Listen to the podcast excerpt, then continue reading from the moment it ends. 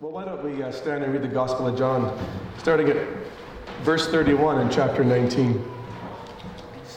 Then the Jews, because it was a day of preparation, so that the bodies would not remain on the cross on the Sabbath, for the Sabbath was a high day, asked Pilate that their legs might be broken, and they might be taken away. So the soldiers came and broke the legs of the first man and of the other who was crucified with him. But coming to Jesus, when they saw that he was already dead, they did not break his legs. But one of the soldiers pierced his side with a spear, and immediately blood and water came out. And he who has seen has testified, and his testimony is true, and he knows that he is telling the truth, so that you also may believe. For these scriptures came to pass to fulfill the scripture, not a bone of him shall be broken. And again, another scripture says, They shall look upon him who they have pierced. After these things, Joseph of Arimathea, being a disciple of Jesus, but a secret one for the fear of the Jews, asked Pilate that he might take away the body of Jesus, and Pilate granted permission. So he came and took away his body. Nicodemus, who had first come to him by night, also came bringing a mixture of myrrh and aloes, about a hundred pounds of weight. So they took the body of Jesus and bound it in linen wrappings with spices, as it is the burial custom of the Jews. Now in the place where he was crucified there was a garden, and in the garden a new tomb, in which no one had yet laid, been laid. Therefore, because of the Jewish day of preparation, since the tomb was nearby, they laid Jesus there. Let's pray. Lord, it's been uh, rich being in the Gospel of John for the last couple of years, and I know for myself and probably others in here too, we've learned a lot from your word, and it's been changing in many areas of our life. I pray, God, that today is no exception, that um, whatever you have to say to us through your Spirit would be implanted not us only in our hearts and our minds, but in the way we walk after this. We don't come here just to read words and change our thinking uh, we come here to change our thinking so that we can live it out. And uh, like you say, if you love me, you'll obey my commands. And so we know you're connected to you by the way we live. I pray, God, that uh, today would be changing for many of us, including myself, whatever areas you have prepared for us. So we look forward to our time in your scriptures. Amen.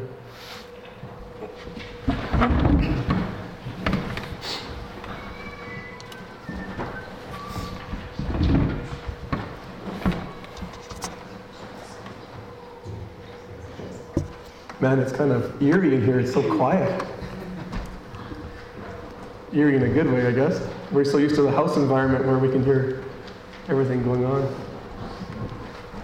Actually, if you want to, could Laura, could you close that back door?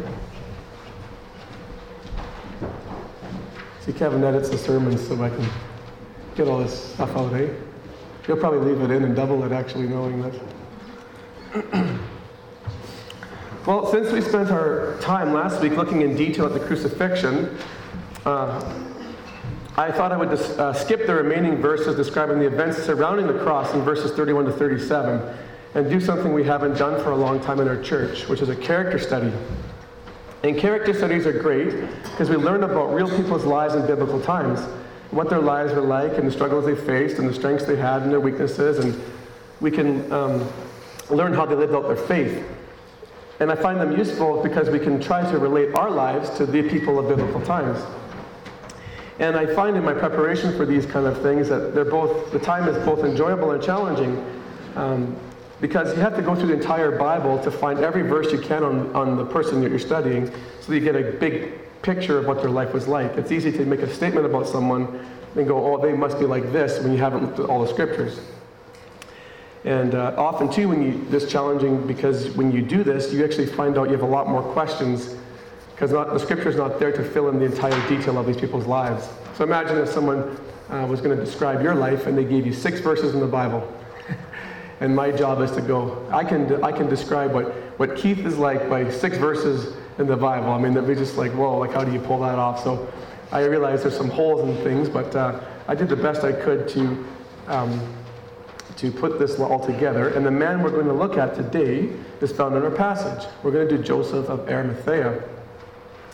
Now, I'm not sure about you, but I've never heard anyone speak on Joseph of Arimathea before. And I don't know if any, I'm sure someone has, but I just don't know who. I've never heard anything.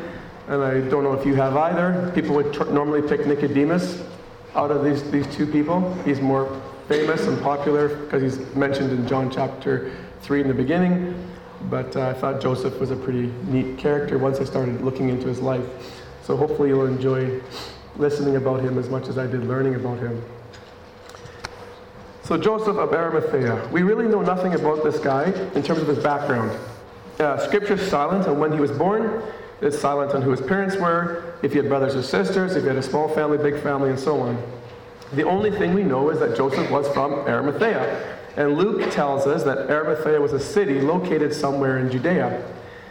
One commentator suggested it may have been the name of Arimathea was a name for another city called Ramathaim Zophim, which was the birthplace of Samuel the prophet, back in 1 Samuel chapter 1. So they think that that name changed over time. But really, the first thing of significance we learn about Joseph is recorded in the Gospel of Mark in chapter 15, verse 43. And we learn there that he's a member of the Sanhedrin. The Sanhedrin was made up of 71 members, including the high priest, which was Caiaphas, and uh, who just crucif- was responsible for crucifying Jesus, and uh, the chief priests, elders, and scribes. Now, they basically functioned as a supreme court in Israel. So, if you had a civil or criminal matter to deal with as a Jewish person, and you couldn't resolve it like um, in house, you would go and face the Supreme Court of Israel, which would be the Sanhedrin, and they would determine your fate. Now remember, as Jews, they wouldn't use, your, use the Roman law to try your case. They would use the Mosaic law from the Old Testament, being Jews. Now they're a very powerful and influential group of indiv- individuals, as seen by their ability to just have um, uh, Jesus arrested, you know, have this mock trial and get him executed. So they're extremely powerful and influential. So it was a group then that this was a group that Joseph of Arimathea belonged to. He was one of the top 71 people in all of Israel in terms of influence, power, and authority. Now this is a very prestigious position to hold, and it gives you a picture into the kind of guy he was. He would have known the Old Testament. Right? If you're going to try cases in Old Testament law, you, you would know the Old Testament. So he'll have read the scriptures. Um, uh, I can't prove this, but a lot of people think he was probably a Pharisee, not a Sadducee. And Pharisees were known for uh, their, their understanding of the law and the traditions of men that they had in place as well. Nicodemus was a, was a Pharisee, his buddy. Now, a couple commentaries I consulted, including uh, Peter Fast, our resident expert on Jewish faith and culture. And if you haven't heard him talk, you will one day. He'll be speaking at our church again in the future. But uh, he, I spoke to him on the phone and asked him about the Sanhedrin, and he said that the, the members of the Sanhedrin were often quite wealthy, as they came from arist- aristocratic families. So it'd be kind of like old family money, you know, like it's like those people that own ranches, and you happen to be born into a, a family that owns a ranch, and so you kind of come from old money, and so you're, if you're in the Sanhedrin, you, you were likely to come from old money and these aristocratic families. Well, we find out that Joseph is actually rich. Lo and behold, Matthew 27 57 records that Joseph was a rich man. So whether he had worked hard for it or inherited it, which I think he probably did, we don't know, but he def- definitely fit the typical profile of a Sanhedrin member. Now, perhaps evidence of his wealth is found in verse 41. It says that uh, there was a garden there and there was a new tomb which no no one had yet been laid. We find out later this was Joseph's tomb. He actually owned a brand new tomb. So maybe that's a picture of his wealth. But we get some details of his spiritual life as well. In Luke, he's recorded as a man who was looking for the kingdom of God. He was looking for the kingdom of God. Now, think about that through a Jewish lens. What does it mean if you're a Jew and you're looking for the kingdom of God? Well, that it's not like you're like sitting around waiting for like the palm trees to open up or you know olive olive branches to grow. I mean, it was strictly in um, the category of uh, waiting for the anticipation of the Messiah.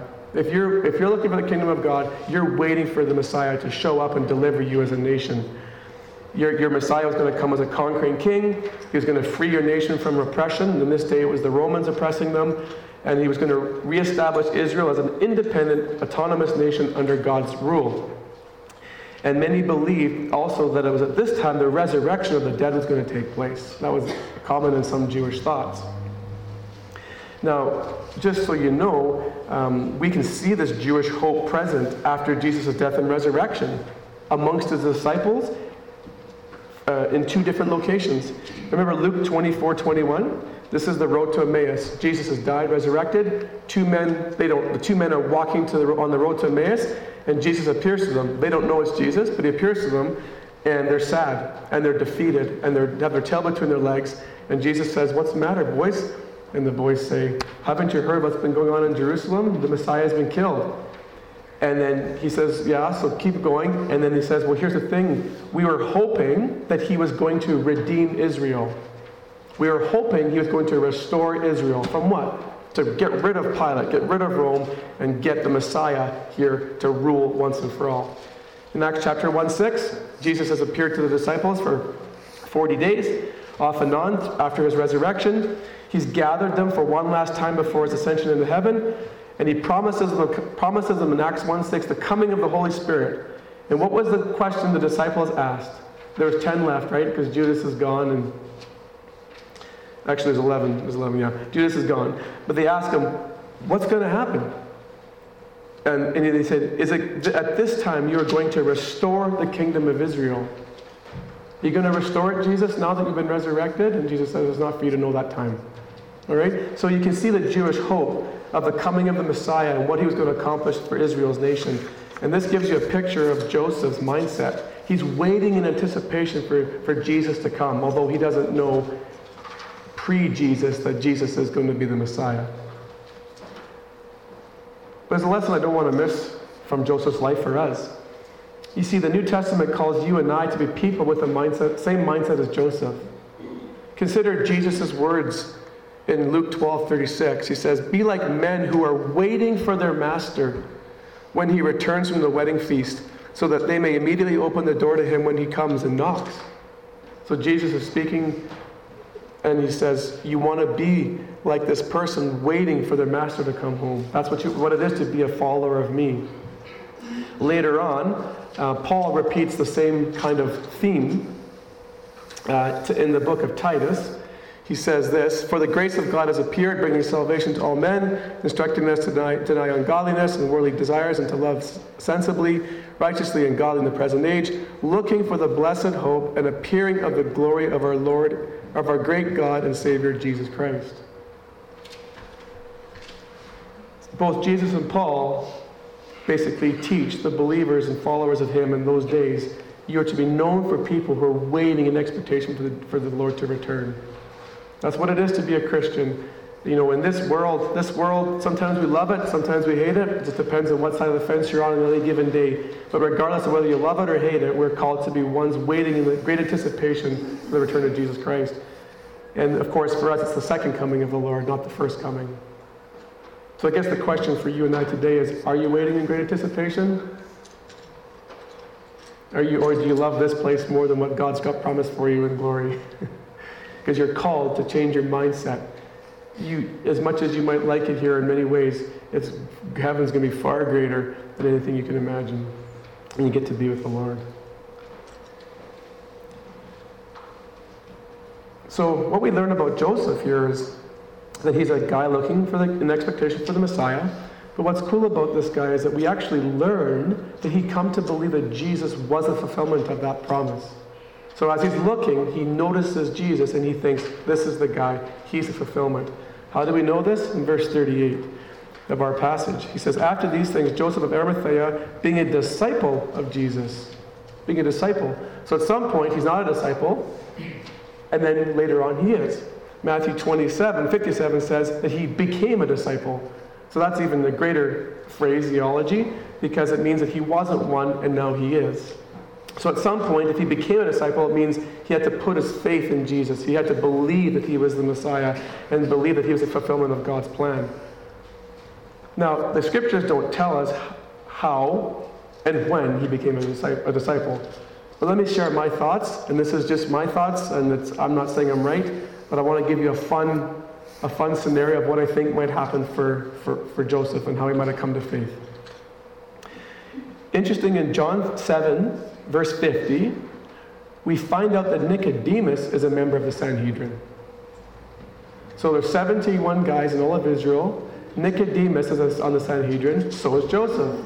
And lo and behold, who's here at the burial of Jesus? Nicodemus and Joseph, side by side. So clearly they have a relationship before this. And if you look at this text, you might think they don't know each other, they're two obsolete guys. Well, they're both judging cases together, talking together all the time, going to work together. They know each other very, very well. Well, remember when Nicodemus um, went to Jesus earlier in his, in his ministry, he came up to Jesus and said, made this statement to him. He said, uh, oh, where'd it go? That's, that's interesting. He says, Rabbi, we know that you have come from God as a teacher, for no one can do these signs that you do unless God is with him. So Nicodemus, prior to the crucifixion, comes to Jesus privately at night and says, We know you're from God. No one can do the miracles they're doing unless they're from God.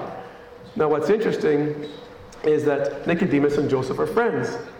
But we also know that, Nick, that Joseph is looking for the kingdom of God. So he's reading the Old Testament scriptures and he's looking for signs to point to Jesus Christ. And there's different, there's different passages in the Old Testament that talk about the Messiah being a miracle worker. So, maybe, so perhaps he knows about Nicodemus' conversation with him. He sees that he knows the Old Testament scriptures. He sees the signs that they're doing, and he puts two and two together and goes, This has to be the fulfillment. He has to be the fulfillment of everything I've been waiting for and looking for. And perhaps that is, that is how it went down. But again, regardless if I'm right or wrong, it doesn't really matter. Because we know that as a member of the Sanhedrin, Joseph actually stood in complete opposition to his colleagues who had just put Jesus to death. That's a significant observation when you're the top 71 leaders in your whole country and you stand opposition to your high priest or your prime minister. See, in, in Luke, in 20, chapter 23, verse 50 and 51, it's recorded that Joseph was a good and righteous man. Now, why was he good and righteous? The next words say this He had not consented to the Sanhedrin's decision and action to kill Jesus. So while they're all saying, Crucify him, crucify him, get the Romans to arrest him, um, Joseph is standing back going, I ain't part of this. But even though Joseph was a genuine disciple of Jesus Christ, then, he had a weakness. He still had a weakness. And it's a weakness that maybe you and I can identify with. Look in verse 38 again. He says, After these things, Joseph of Arimathea, being a disciple of Jesus, but a secret one, a secret one for fear of the Jews. That's an interesting description of Joseph, considering the Bible portrays this kind of faith in a negative light. You see, secret disciples are actually seen negatively in Scripture. John 12 42. I'll read it to you. Many of the rulers, that's the Sanhedrin, many of the rulers believed in him, but because of the Pharisees, they were not confessing him, for they feared that they would be put out of the synagogue. So, how do we reconcile this? How could Joseph be, on one hand, defined as a disciple, and yet, on the other hand, one who does not confess Jesus and make his faith public. How does that work? well, I'll try to answer that for you. I'll make an attempt. But let me just first off say this. Humanly speaking, humanly speaking, you might be able to understand why he was in this predicament to keep his faith private. And again, it's so important for us to understand the Sanhedrin and what he belonged to as the key observation for this. He, you see, his fear is warranted and understandable considering that he belonged to that group. He wasn't fearing the Boy Scouts, right? He's fearing the most powerful group of individuals in Israel who've already proven their hatred and hostility towards Jesus. They had a mock trial and killed him. And they threatened previously anyone who confessed Jesus as the Messiah to be kicked out of the synagogue. Now, the synagogue life in the Jewish culture is everything to them. That's the whole, their whole cycle of their life and their whole faith, like their whole day-to-day living was centered around the synagogue. I mean, even, I mean, it, it's far greater than this, but even if we said to you guys, like, you're kicked out of Genesis house, you can never come back.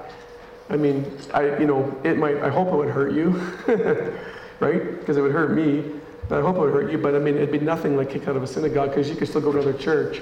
You couldn't go to another synagogue. It was, you'd be out of the synagogue completely. You could never go back to a church right? So uh, you can see that his faith, is, his fear is warranted, humanly speaking, because the, the, the Jewish life that he knows that the faith life would be completely, he'd be completely cut from it. So he had a legitimate reason to worry and fear. I think the comparison would be something like this. Imagine uh, you belong to ISIS, or you belong to a devout Muslim family, And through various circumstances, you become a Christian. God appears to you in a vision. You go to a church, you hear someone speak about Christ, you read a book, whatever, and you become a Christian. I don't think that very next day you're going to be proclaiming uh, your faith to your parents or your, your religious terrorist leader. You probably keep that pretty private initially, especially initially, just because of for fear of the people that you know would show hostility towards you. Another thing to consider when looking at Joseph's fear, humanly speaking, is that even the most greatest men of faith in the Bible struggled with fear at some point in their life. Remember Peter, prior to the crucifixion, denied Jesus three times. But many forget this was not Peter's last time that he feared man more than God. It was many years later that his fear of men's approval got him in trouble once again. Look at the Galatian passage in chapter 2.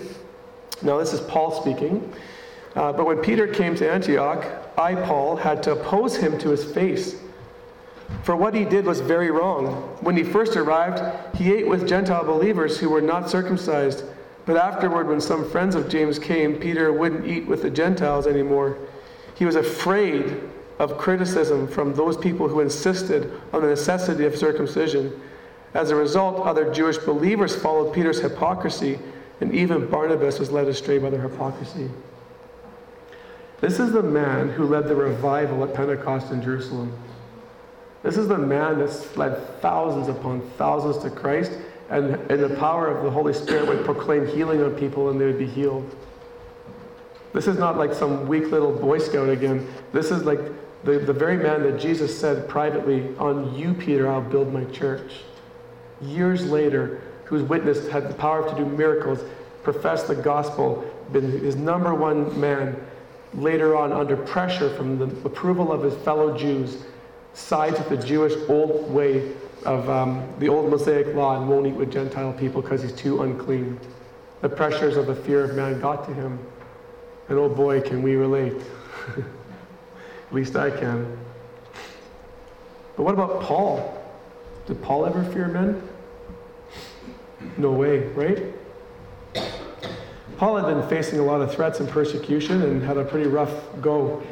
Um, and he was forced to flee the region of Thessalonica and ended up in Corinth. And uh, the, the Lord knew that he was shrinking back potentially in, in what he was going to be proclaiming because of all the, the tension and pressure he was facing. So God appears, appears to him in a vision to encourage him. Listen what he says to Paul. One night the Lord spoke to Paul in a vision and told him, Don't be afraid, speak out. Don't be silent, for I am with you, and no one will attack and harm you, for many people in the city belong to me. So Paul stayed there for the next year and a half, teaching the Word of God. And last but not least, the disciples, the genuine followers of Christ, all missing on the day Jesus was crucified. They weren't there. Mark 14 50. With the exception of John, all ran away and went into hiding. Now, I, want, I have to be careful here because I don't want you, I don't want to normalize that it's okay to fear men over loyalty to Christ. That's not good. That's not normal. Jesus himself said in Matthew 10:33, "Whoever denies me before men, I'll deny them before my Father who's in heaven." I'm just purely giving you examples to show you that fearing men is a realistic possibility as a believer, and that uh, it's something that's pretty normal in the Christian life. And the Bible never supports, though, the concept of secret private faith. In 1 John 4:15, he says, "Whoever confesses that Jesus is the Son of God, God abides in him, and he in God." The implication, if you don't confess Jesus as the Son of God, God does not abide in you, and God and you in God. Okay, so we're not supporting we're not supporting um, the secret disciple, this the secret disciple private faith thing. We're just saying that humanly speaking, fear is a realistic possibility that they had to face and we have to face as well. And I think we can relate to Joseph in this. But here's the observation I don't want you to miss regarding Joseph. You know, regardless of where he was in this, on the spectrum of faith, and however long he was in secret, and it, the maximum it could be is three years, right? But I mean, there's no way he came to know Christ on the first day of his ministry. So he's, maybe he's a disciple of Jesus for a year, right? I don't know. But here's the point he chose to break his silence in a real, tangible way. and he chose to overcome his fear of men's approval and demonstrate his love for Christ. How? Look what he does in verse 38. He goes and asks Pilate that he might take away the body of Jesus, and Pilate granted him permission. And then later in 41, now where there was a crucif- uh, where there was a garden, he then places him in his tomb. You see, this is important, church. When he went to ask Pilate for the body of Christ, this was Joseph's coming out party, coming out party for where he stood in his allegiance to God. See, if he wanted to protect his reputation amongst his fellow colleagues, taking the initiative to ensure Jesus had a proper burial was not going to further his cause. He probably lost a lot of friends in the Sanhedrin that day, and probably maybe even experienced personal hostility. See, remember, it's these guys that made more than one attempt to stone Jesus in three years of his ministry. They threatened to kick anyone out of the synagogue if they confessed Christ. And because of their hatred and jealousy, threw a mock trial and led us to, to his execution. Yet, as a member of the Sanhedrin, knowing their stance on Jesus, he chose to identify with Christ at the crucifixion. His willingness to ask Pilate for the body had given him a, and giving him a proper burial was, was incredible. But it was even more significant when you understand the Jewish belief surrounding the way in which Jesus died. You see, what's the Jewish method of, sto- of, of dying or killing someone? Stoning. How was Jesus killed? Crucified. Do you know what Deuteronomy taught about people who were hung on a tree? You know what the law of God said? If someone has committed a crime worthy of death and is executed and hung on a tree, the body must not remain hanging from the tree overnight. You must bury the body that same day. Here's why. For anyone who is hung is cursed in the sight of God. In this same way, you will prevent the defilement of the land the Lord your God is giving you as your special possession. In the Jewish belief system, Jesus is a cursed man, but not cursed by man, cursed by God. And so when you look at someone hung on a tree, like if let's say they were stoned and they were hung on a tree by a, by a rope as a demonstration to Israel not to sin, or if they, um, they would say that person is cursed by God himself. Now, what's amazing is Paul picks up on this in this letter to the Galatians. And he reminds the Galatians that cursed is anyone who hangs on a tree. But he makes it clear to the church there that Jesus was cursed for your benefit. So he was bearing your curses on the tree, but he's going back to Deuteronomy law. You see the power when you understand the Jewish culture? What Joseph is actually saying here by identifying with Jesus? You, would miss this if you don't understand the Jewish culture. He's identifying with a cursed man, and everyone in the Sanhedrin knows it, and everyone in Jewish culture knows it. And he's like, I'm in. I'm going to make, make it public who I identify with, and I don't care what anyone says. But his identification went even further. Well, it's not recorded in John, Matthew tells us that the tomb that Joseph chose to bury Jesus in was not strangers, not a friend's, but his own. In Matthew 27 60, it says that Joseph's, this tomb was Joseph's. You see, here's what's key, church. Joseph didn't know the resurrection was going to happen. Nobody knew that. What's he doing? He's like, I'm going to take a brand new tomb that was probably reserved for a loved one, that cost me probably a lot of money, and I'm going to give it to Jesus Christ permanently. I'm going to give it to him permanently. This cursed man of God, I'm going to identify with. He's going to get my personal tomb that was reserved for someone else that I loved. When you put all these details together, you see why in Mark, in Mark chapter 15, verse 43, he wrote this about Joseph that when he went to Pilate to ask for the body of Jesus, it took he had to gather up courage in order to do so. See, like Joseph knows what he's doing and what it's going to cost him to make his faith public. He had to gather up courage to go to Pilate. He's not scared of Pilate. He's scared of the Sanhedrin and his own friends and what they're going to think. But I believe this is Joseph's coming out party, for lack of a better phrase, to basically say, no more secret discipleship. I'm in. I'm in.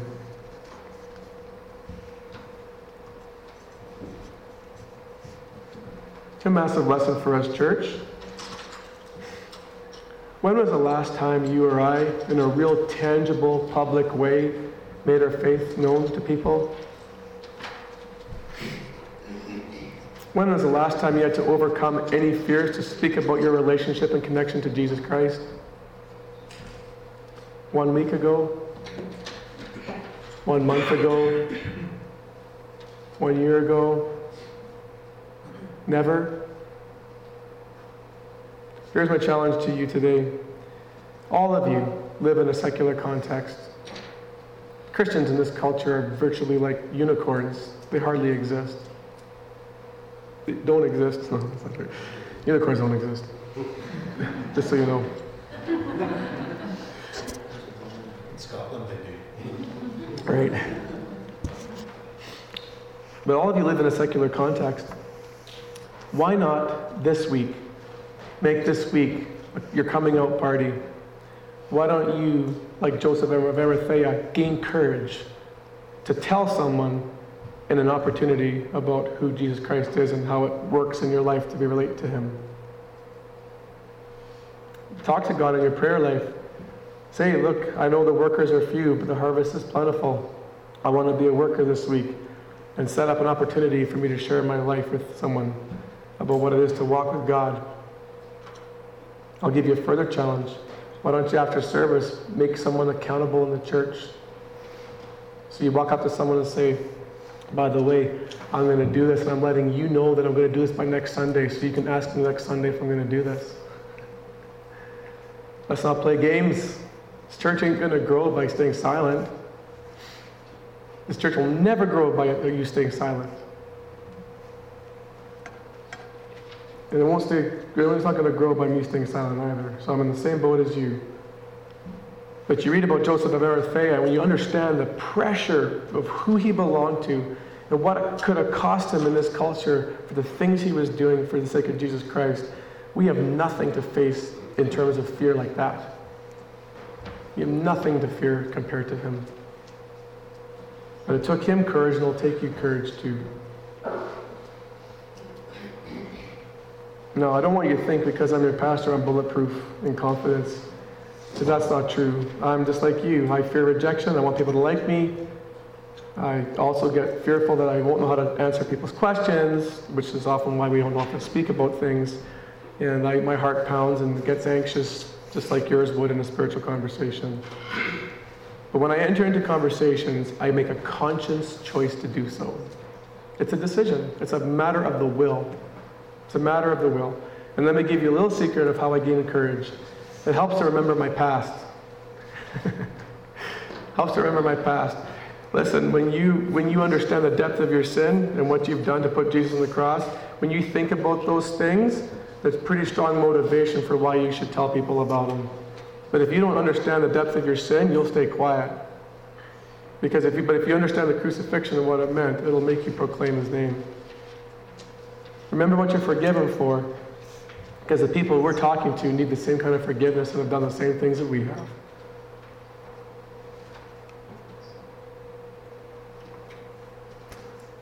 So, what are some lessons we can take from Joseph?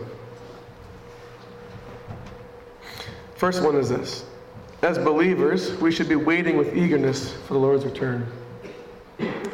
Joseph was looking for the kingdom of God, and we saw that Jesus and Paul both told us and exhorted us that we should be as well. I was thinking about the Lord's Prayer the other day. We say, you know, we say it and teach our kids the Lord's Prayer, but listen to the words like "Our Father who art in heaven, Thy kingdom come." It's the second line in the Lord's Prayer. we're to pray for the kingdom to come. We, we're, we are to, this is Jesus teaching his disciples what to pray for. He says, pray for, for the kingdom to come.